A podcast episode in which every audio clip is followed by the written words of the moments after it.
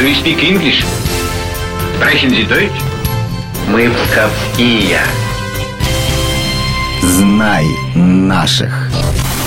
Физкульт, привет! У микрофона Алина Махиня. На этой неделе мыслями многих мужчин нашей страны завладеет футбол. Во Франции открывается чемпионат Европы. И пока наша сборная готовится к своему первому матчу, я расскажу вам о живых легендах отечественного футбола и к тому же наших земляках. Речь, как вы догадались, пойдет об уроженцах Великих Лук, братьях Аленичевых. Андрей Аленичев появился на свет в поселке Мелиораторов в тысяча девятьсот семьдесят первом году, а полтора года спустя родился Дима. Как все советские мальчишки, они гоняли мяч во дворе, а в семь и восемь лет записались в городскую секцию по футболу. Большое влияние на увлечение Аленичевых футболом оказала мама, часто сопровождая мальчиков на соревнованиях. Свою футбольную карьеру Андрей и Дима начали в Великолукской спортшколе «Экспресс». В восемьдесят втором году Аленичевы перешли в местную школу «Спартак», и не было случая, чтобы они опоздали на тренировку.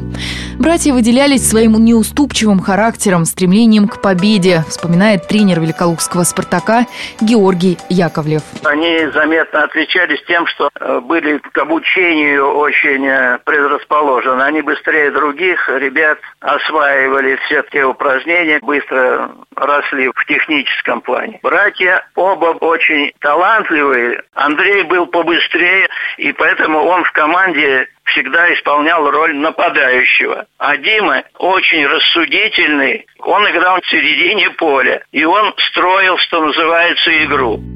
Именно за эту игровую рассудительность в детстве Диме дали прозвище «Борода». При этом тренер признался, что Аленичевы не обладали какими-то выдающимися легкоатлетическими данными. Даже рост был, что называется, не футбольным – метр семьдесят один. Но они смогли всем все доказать благодаря упорству и труду. Андрей и Дима всегда были не разлей вода. Выступали за команду Великолукского радиозавода «Чайка». Затем два года играли за Псковский машиностроитель. Здесь братьев заметили скауты московского «Локомотива». Однако в столицу поехал только Дмитрий. Пойти по стопам брата Андрею помешала серия травм, из-за которых он на несколько лет вынужден был прервать карьеру. В «Локомотиве» Дмитрий Аленичев сразу завоевал место в основном составе, а в девяносто четвёртом году перешел в стан самого именитого тогда российского клуба «Московского Спартака». Четыре раза великолучанин станет чемпионом страны, а в девяносто седьмом году будет признан лучшим футболистом России. В апреле девяносто восьмого года Дмитрий ярко проявляет себя в матчах полуфинала Кубка УЕФА с грозным миланским «Интером». Помните? Аленичев разыгрывает с Самбаларем. Самбаларь возвращает Аленичу. Будет бить, нет, входит, перегорит, но пальцем на удар. Гол! Гол! Великолепный проход Дмитрия Аленичева, который сыграл просто гениально, сыграл коварно, неожиданно для защитников Интера. И мяч, отскочив от штанги, да, влетел в сетку ворот Интера. Это, это был шедевр, это был шедевр. Тогда Дмитрия замечают итальянские тренеры. Он подписывает контракт с Ромой. Затем будет Перуджа и, наконец, португальский Порту. Здесь, играя под руководством Жозе Мауриньо, Аленичев впишет себя в историю мирового футбола. В две тысячи третьем году вместе с Порту завоевывает Кубок УЕФА. В следующем году выигрывает и Лигу чемпионов.